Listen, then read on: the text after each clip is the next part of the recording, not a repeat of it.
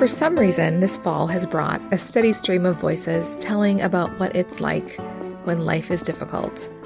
I don't say yes to every pitch, but when someone raises their hand and bravely says, "The life I'm living isn't what I signed up for," I pay attention.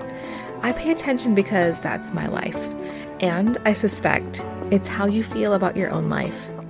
And if I'm right, I think you should settle in for today's podcast episode and listen all the way to the end, because I'll be sharing about some upcoming conversations that I'll be sharing here and a way that I would love to hear from you.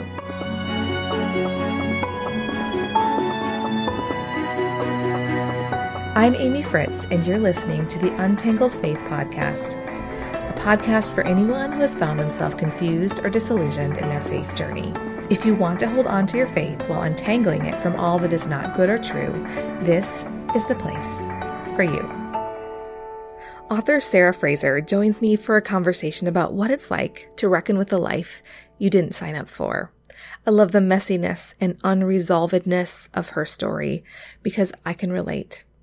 Here's my conversation with Sarah. When I saw you were writing this book, I thought, hmm, this looks interesting. I bet Sarah has a story to tell. And then I kind of put it in the back of my mind until Amber messaged me and was like, hey, hey, I have a friend who has a book coming out. And I was like, oh, I have wanted to read that book anyways. And so I am really happy to have you on the podcast. As we get started, I would love for you to just tell a little bit about yourself to my listeners. Who is Sarah Frazer? I'm so glad to be here, Amy. This is such an honor to be invited to be on your podcast. I am a wife of seventeen years, and we have five children. Three are biological and two are adopted from China. So we have a loud, crazy house. The oldest is fifteen. The youngest is eight. And I've always homeschooled these past however many ten years. I guess my oldest has been in school. But this year, four of them are going to a Christian school. So it's been a big change in our family dynamic and just everything going on. We have a special needs daughter, which I'm sure her story will come up later when we talk, but she's home with me. I'm homeschooling her, but I'm a really busy mom, but I love to write and I love to read. I'm a very avid reader. I like to read a lot of nonfiction, but I really like fiction as well. And then I've always played the piano since I was a little girl. And recently I've decided I just need to start playing the piano again. And I hadn't for a while because I'm a mom, but I sat down yesterday and it felt really good just to play through some old piano pieces. And uh, so tapping into some things that I let go. It's so crazy as an adult, right? And as a mom, you know, when your kids are really little, you're sort of in the weeds of like figuring out what you even have time for. Yes. And then as life changes, you start to have different pockets of time and different like rememberings of, oh, oh yeah, this is who I am. I remember liking some things. I remember having hobbies. Yeah, I'll tell you what did it was my daughter's taking piano lessons and I was trying to help her with her lesson. She said, Mom, Mom, you don't know about this. And I thought, you really don't know that I took piano lessons for years and I competed in classical competitions and all this stuff. So that is hilarious. So I sat down, I said, scoot over. I'm going to play this for you. When our kids started having lessons, it occurred to me, like, cause I have had piano lessons, but like not a lot. And I didn't remember a ton of things. But I thought, how is it the kids are just supposed to remember everything from their lesson and then just get home and do it?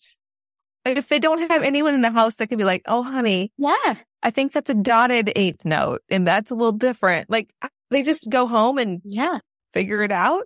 Yes, I guess I've always helped my kids. So we don't know is what we're saying. No, we are not that home. No. Um, you, your book that you are launching like in real time. Is it come out already? October seventeenth. Okay. So it's like imminent. Yes. It is called I Didn't Sign Up for This. And that resonates with me so strongly. I often say about my life, this is not my dream. I did not dream this. I would not have chosen this. So you saying I did not sign up for this feels like there's a story behind that. Obviously, there's a book. And so um, what did you not sign up for? I know there's a whole book about it, but like, give us some of the things that have happened in your life that were like, uh, no. I wouldn't have chosen this. What's so interesting is when you said that, I've had other people say, oh, I've said that before. And when you said, this is not my dream, I thought, we definitely have dreams and goals and plans, depending on our personality. I'm a super planner person. Like, I have to have my ducks in a row. They can't just look like they're in a row, like they have to be. And so we get into planning and dreaming and making goals. And then we look around and think, well, that part of my life, no, I didn't add that to the plan. I didn't pencil that in for today. I think for us and our family, the biggest thing for me was when we adopted our daughter from China. And in two thousand fifteen, we brought her home. She was two years old, but with significant developmental delays that were either lost in translation, or we just were really naive, or, you know, extremely on like, everything's going to work out because she's going to be loved by family and everything's going to be okay. Then you bring a child like that home. And not only that, walking through at least two years of no diagnosis. So there's no explanation as to what is causing these delays. And just entering this world of special needs parenting, I don't think any parent said, oh, I, I completely signed up for that. When you enter it for the first time, I've known a lot of beautiful families that have adopted special needs children on purpose, knowing what they're getting into, or at least having an idea that this is going to look different, but something brought them to that point. And a lot of times they have other biological children that have the same type of need. But for us, we knew that she had delays, but we weren't really prepared for the significant part of it. And so it was a lot of untangling my faith about God and what it meant for him to be good and what it meant for his sovereign plan for my life and how I played a role in that, and, and just wrestling with so many questions with that thought of, well, I signed up for this, but I didn't sign up for, for this other thing. Yeah. Some things, as I was looking through your book, like some of the I didn't sign up for this sort of thing can be a thing that's just hard that ends up being like a really, I love my kid, right? They have a struggle I didn't know they were going to have, and we're just going to do what we can to to work through this. But then there are other struggles where you're like, no, thank you. No, thank you. Yeah. Talk about that. For me, it definitely was when I first entered motherhood. So we had three biological children, and then we adopted. When my oldest was born, I ended up having an emergency C-section. We had trouble nursing, all the postpartum. And of course, those are all what we call normal things, but I don't know what it is. You just don't think that it's going to be that bad, or you're not going to feel that bad. But then when I had my second one, I really battled a lot of depression. And I remember saying, Lord, no, I don't want this. This is not something that I want. And even though I knew it was something that was a little bit natural, it happens with new mothers. It's not natural. It is part of life that is suffering. And it's very hard to wake up each morning and feel like you haven't slept at all, and you're just tired and irritable, and you don't want to be. And that's where I was with a toddler and a newborn. And I just was like, I can sign up for feeling this way. I want to enjoy my children, and I'm miserable. And so that was really a hard season for me. Yeah. And I wonder if some of it is this This whole industry around parenting exists with all the books mm-hmm. and all the things. And I kind of thought, if I read all the books and I do all the things, things will be fine, right? Like, I mean, in the back of my mind, I must have known I could not control uncontrollable things. But there's so many books out there, and nobody was telling me, you might want to nurse your baby, and they might be starving to death while you do it. Yeah. Yeah. And you could be doing everything that they tell you to do, they in quotes, right? You can read all the books about how to get your kid to figure out how to nap, and that kid never once read that book. Yeah. And they did not know. But if you do, you know, one and two, they're supposed to do number three. My kid didn't read that book. Yes. I think there is, we get to that point where like, okay, God, I did the book. Yeah. I did it right.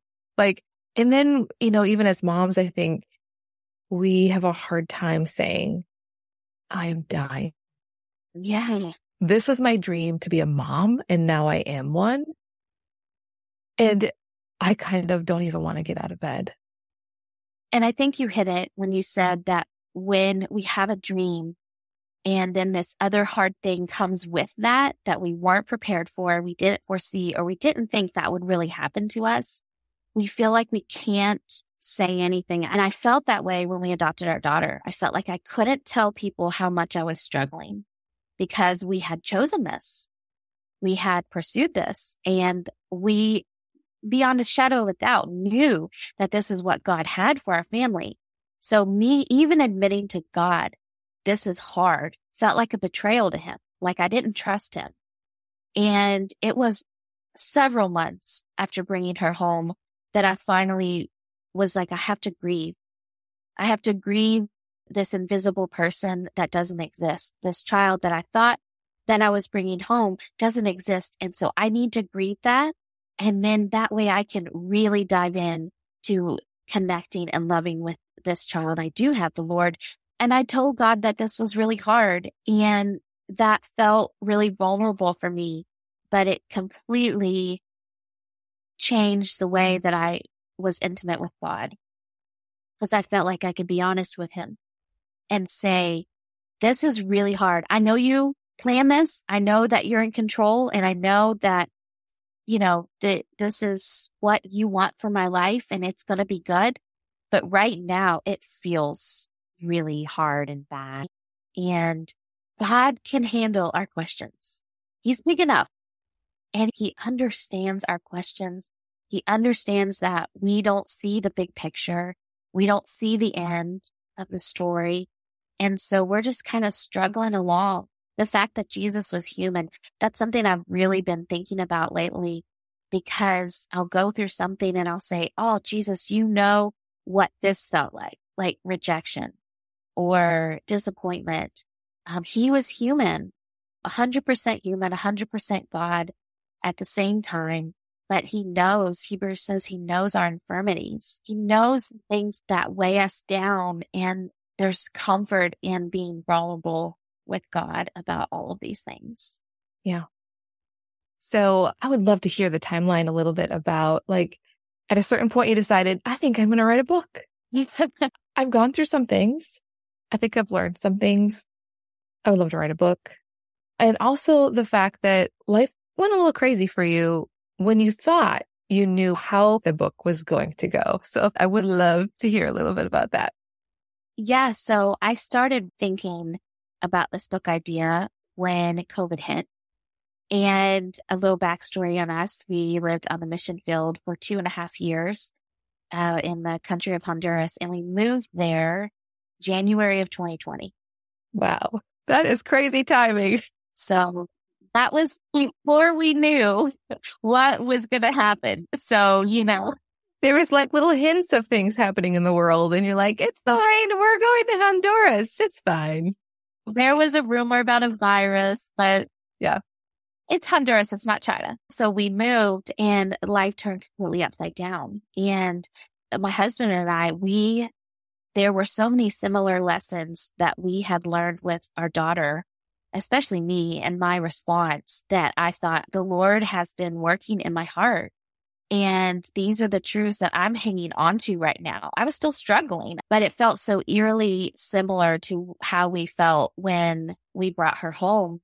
And then because we moved and my heart was missing my home and I missed my friends, we had deep roots where we lived in the States. And so I was reading in Psalms one day, and I came across Psalm ninety, verse one, and it says, Lord, you have been our dwelling place for all generations. And I clung to that verse. I wrote it every day in my journal. I prayed about that verse, and I thought, okay, Lord, no matter where my feet, physical feet are, you're going to be my home. You're going to be my dwelling place. And just exploring that with God. And one day I looked at Psalm ninety, and it said it was written by Moses. And I thought, oh, I didn't even know that Moses had written a psalm, but he did. And some people believe he wrote Psalm ninety-one, which is a really famous psalm about being under the shadow of his wings. So I began to think about Moses' life, and it dawned on me, he never had a home. He was adopted, really connected with that part of his story, and then grew up in the palace, left that to go live with the Hebrews. They reject him as a leader. He's in the wilderness with strangers. And then he goes back to Egypt, but just to get the people and take them to the promised land. And fast forward forty years, and he isn't able to even step foot in this life in the promised land. But at the end of his life, he wrote Psalm ninety. A lot of scholars believe he wrote it at the end before they were going to go into the promised land as a reminder to the people. And I thought, I have to study his life, because he never felt like he was at home, and his life was completely interrupted so many times. And how could this man start out where he did and end up being at peace? And the end of the chapter talks about being content and satisfied in the Lord. And so that got me studying. And so I began writing on his life. And I just remembered all these times that, yeah, the Lord interrupted that time and interrupted that time. And it was all for his purpose and his glory. If you have not read The Life of Moses recently, I highly recommend just going and reminding yourself, refreshing your memory on this. If you read it before, maybe it's brand new to you, but like, he went through all the things, even as an infant. Deep traumatic things have happened time and time again in this man's life, all the way through. If there's anybody that could have written a book, I didn't sign up for this. Yeah. Moses could have put his name on that. And here's something I think is really beautiful, is that when somebody's going through something really hard, what I really want to do is hear from somebody who has been there. What I don't want is to hear from somebody who everything has just been really easy for. And I know that is a very rare thing and probably doesn't even exist. But what I want to do is sit next to that person that has experienced the hard thing. I don't want the person that hasn't had to deal with anything of significance to write the book. I didn't sign up for this. I mean, what is there to even say? Maybe that isn't kind, but there is something really beautiful. I want to sit next to you, Sarah. I want to sit next to you because I know that when you say, the Lord disrupted my path, or he allowed some things that I would not have asked for, but at this point, there are some things I just know I wouldn't go back and tell myself. I wouldn't warn myself. I wouldn't tell myself to do something different. I'm going to listen. I'm going to lean forward when you're saying that, because I know that it costs you something. Now for a quick break. Not long ago, I made a decision that changed my life and my relationships. I started going to counseling, and I'm so glad I did. If you've been considering getting started with counseling, Faithful Counseling makes it so easy to get started. I know you don't like talking on the phone, so it's good news that you can start the process without even picking up the phone to talk to someone. The Untangled Faith podcast is brought to you by my listeners who support me on Patreon. It is also brought to you by Faithful Counseling. Faithful Counseling is a Christian counseling service with more than three thousand licensed therapists across all fifty states, with access by video or phone sessions or chat or text. There are therapists with expertise in trauma, depression, family conflicts, and more. You can ask for a new counselor at any time, and financial aid is available for those who qualify. Untangled Faith podcast listeners get ten percent off their first month from our sponsor, Faithful Counseling. Go to faithfulcounseling.com slash untangled. Fill out a questionnaire, and you'll be matched with a counselor. That's faithful counseling dot com. Ryan Reynolds here from Mint Mobile. With the price of just about everything going up during inflation, we thought we'd bring our prices down. So to help us, we brought in a reverse auctioneer, which is apparently a thing. Mint Mobile Unlimited Premium Wireless. How to get thirty, thirty, how to get thirty, how to get twenty, twenty, twenty, how to get twenty, twenty, how to get fifteen, fifteen, fifteen, fifteen, just fifteen bucks a month? Sold! Give it a try at mintmobile.com slash switch. New activation and upfront payment for three-month plan required. Taxes and fees extra. Additional restrictions apply. See mint mobile dot com for full terms. Slash untangled. Now back to the show. It is a cost to be able to go through things and to grow. But the Bible is full of examples that we can follow. But what I love even talking with people, I do too. I love to sit with people who have gone through even harder things than I've gone through. I have a friend who lost a child, and, you know, we sit and we cried about him. It's been several years ago, and just saying his name out loud and just talking with her about him, you know, walking with people. And I look at her and I think, I want to sit with you and I want to hear from you. And, you know, she doesn't have a blog. She doesn't have a podcast. She doesn't even write at all. There are people like that in the world, Sarah. Come on. This the one person. This one person. Yeah. She's like the real deal of just a mom, and she has business, and she's just, I learned so much from her just sitting there drinking coffee with her. And our kids are actually going to the same school this year. So that's been super fun. But yeah, so sitting with those people, that their story isn't over either. I mean, the story of Moses is comforting, but, you know, I like his story too, and it might sound really bad, but it wasn't neatly tied up in a bow in the Old Testament. But we know the end of Moses' story, right? He is in heaven and he is with the Lord and he is at peace and all of that. But you and I, we're not there yet. And yes, eternity is waiting. And yes, that is a hope that we cling to. But I think we also need to sit with people who are still in what I like to call the messy middle of their life, and just still in the mess. And I'm still there. Like, I still haven't figured it all out. I still have things. And you're talking about writing this book. The Lord um, actually directed us away from the mission field in the middle of me writing this book. I had actually written the whole manuscript and was about three weeks from turning it into the editor. And we got the call, and it was completely un, like unexpected, not our choice. And it was the most heartbreaking thing I think we've ever gone through. I cried every day in the month of July. That's never happened to me, to cry every day for a whole month. And so when I went to submit my manuscript, I messaged my editor and I said, I'm going to need a little bit of time, but I'm going to have to change the ending, because we were living in Honduras, so the Lord was good and all. And I'm like, actually, the Lord just shifted us again, and he brought us back to the States. And I'm in the middle of not having any clue what kind of mission work we're going to do. We're just in the waiting period right now.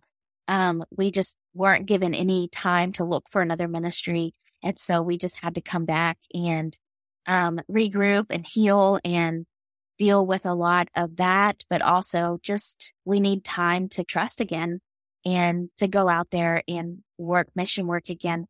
And that's where our hearts are. But I'm in the waiting now. I'm in that season of waiting. I feel like Moses in the wilderness for forty years. Yeah. And so, yeah, right there with everyone who's listening. Well, I really wish personally that you had a bow at the end of that. Yeah. Like, that would have been really nice. Yeah. But on the other hand, I can relate more to the, I still have questions. I still have questions. I still don't understand a lot of things. I don't get it. I think some things get wrapped up. Like, the Lord has definitely made it full circle for me and my husband about our daughter. Like, we have peace. We have assurance. We have hope, and I looked to the future with expectancy, and it was years, it was years to get to that point. That was eight years ago. However, this thing we're walking through right now, it's something we weren't expecting. And I thought, okay, Lord, I don't know how you're going to work this out.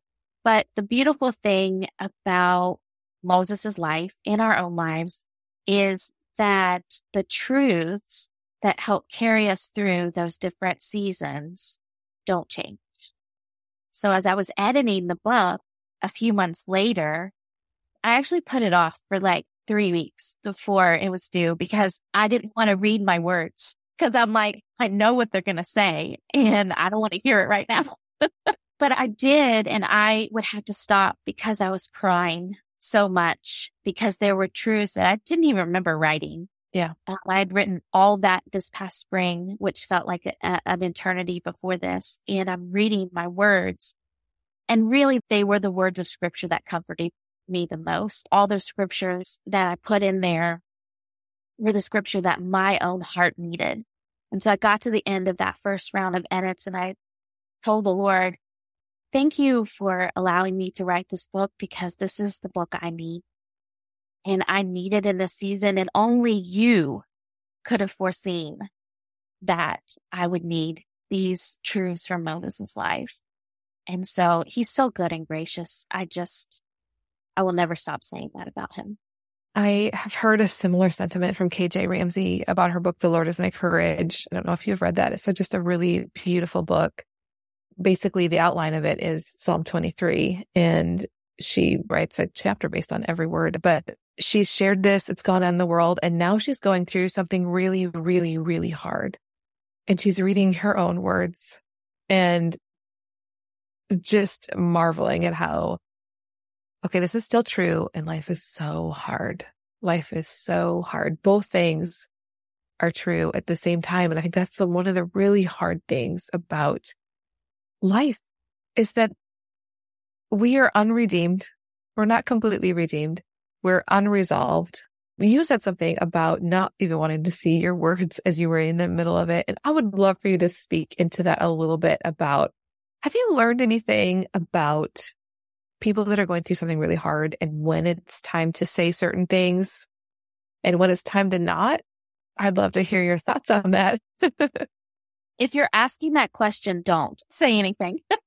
If you wonder if you should say it, maybe don't say it. Yeah, I think that I mentioned my friend earlier and I walked through her grief with her. I don't know if you've ever had that experience where a friend has something unexplainably hard and painful, devastatingly so, and you choose to walk into that and you make that conscious choice. Like, I could kind of separate myself from this and I don't have to feel what they're feeling, or I could step into this and try to do the best I can. And she has taught me a lot about what to say and when to say it. I talk in the book, and I, even on another interview I did, I talked about Romans eight twenty-eight. And I said, that is a really comforting verse. And here's why, because we need Romans eight twenty-nine as well. But that is not a verse you say to someone. And Romans eight twenty-eight is that God works things out for the good of those. Yes. So when somebody is in deep grief. Yeah, don't say that. You're like, but it's all going to work out for the good, Sarah. And and it is, in the sense that if you have eight twenty-nine, and eight twenty-nine talks about being conformed in the image of Christ. So if all of these things that we suffer are to make us more like Christ, that's the good in it. But that doesn't mean that their situation is going to feel good or their situation is going to work out to be good. There are some situations, like a loss of a child, that is never going to feel good.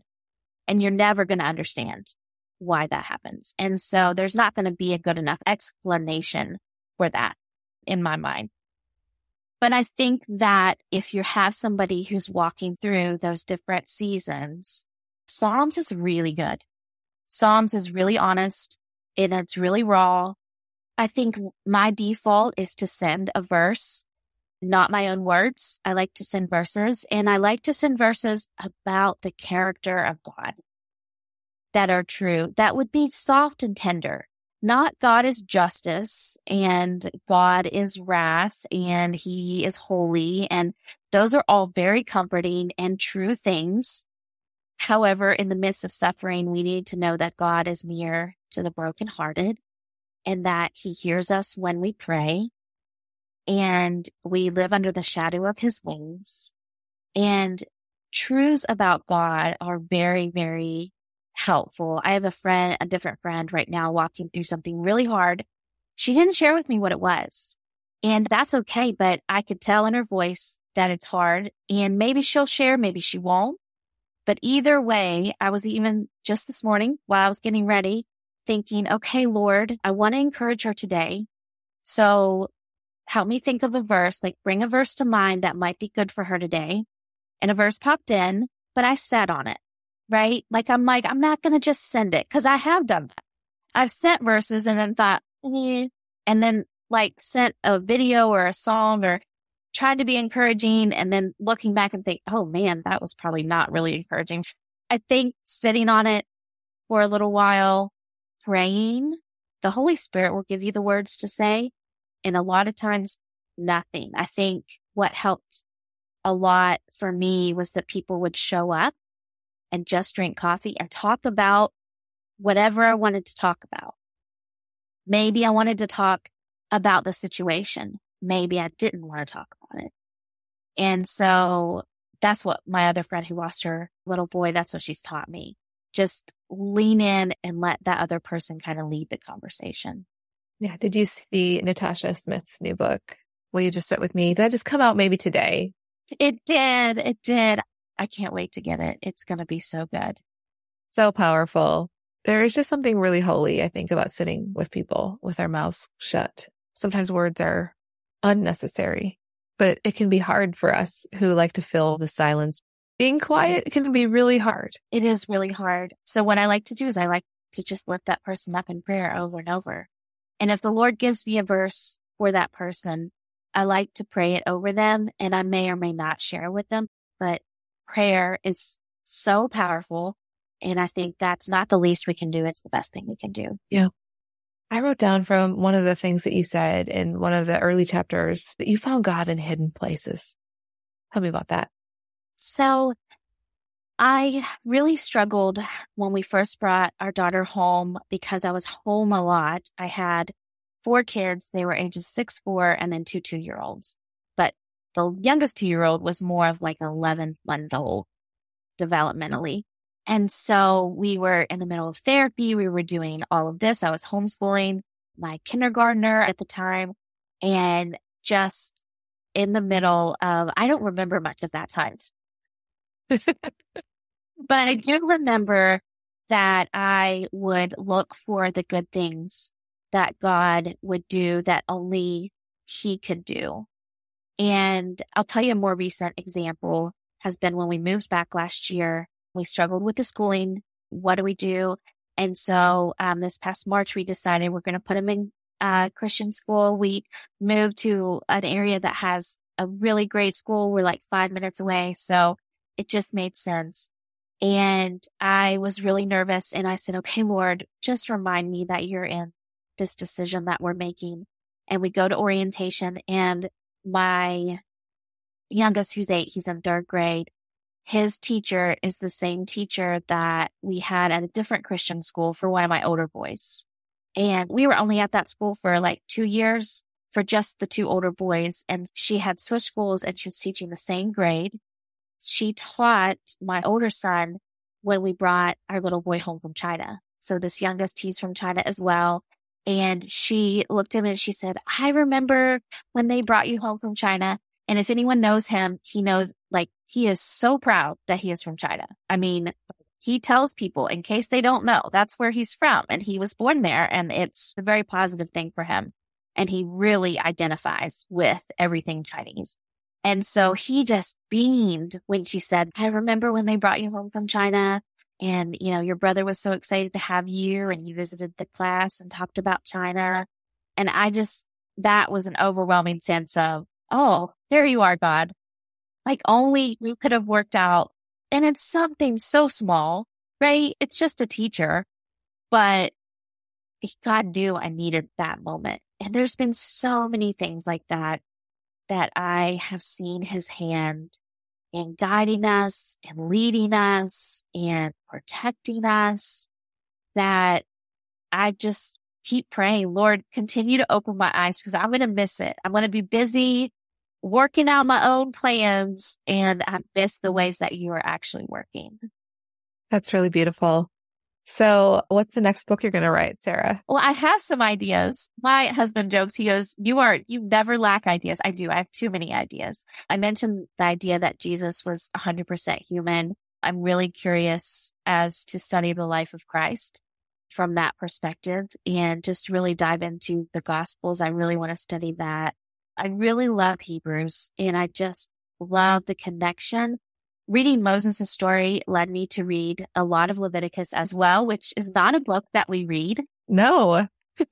And found it so fascinating. And I'm like, I would love to dive in to the connection of Leviticus and all of the law and how it relates to Jesus and Hebrews and all of those things. Those are some ideas I have, but really the focus right now is just serving my family and writing on my blog and doing just that next thing, right? I was chuckling because I heard you talking to Amber Cullum about this and how your husband was like, maybe the next book shouldn't be about suffering. Yes. Maybe if we're going to have to do the thing, can we do a different book? He did suggest. So I, I mentioned to him, I said, you know, so many authors will say they have to walk through their message while they're writing it or as they're launching their book. And he goes, well, maybe the next book should be about prosperity. How we got everything we ever wanted. Yeah. And I said, you know, that means that God will take everything away, right? And then show us that, you know, we can be content with a lot less than what we have. So we were joking about that. But yeah, we often have to walk through the things that we're speaking about that God has laid on our heart. I think we're meaning makers. And I think it only makes sense that we're like, okay, I don't understand the whole thing that just happened. And some of us that are writers and speakers, we use our words to make sense of it. We're like, I'm just going to start processing it and see what happens. And I feel like that's really something beautiful that has happened with your book. I totally see the sense making and the meaning making happening as you were like, let me walk with Moses and see all the crap that he experienced and all the unresolved things. The thing about Moses' life that I think is so powerful is that he didn't get everything he wanted. In fact, a lot of people wouldn't be like, oh yeah, I want to live like Moses and die like Moses, because in the end, he died without getting to go into the promised land. All the things he did, I imagine he would have wanted that so much and he didn't get it. And the end of his life is not a tidy bow. It isn't. And what the encouraging part about that, if there is an encouraging part, is that a couple things, and I mentioned this in the book, is that he got the things he wasn't expecting to get.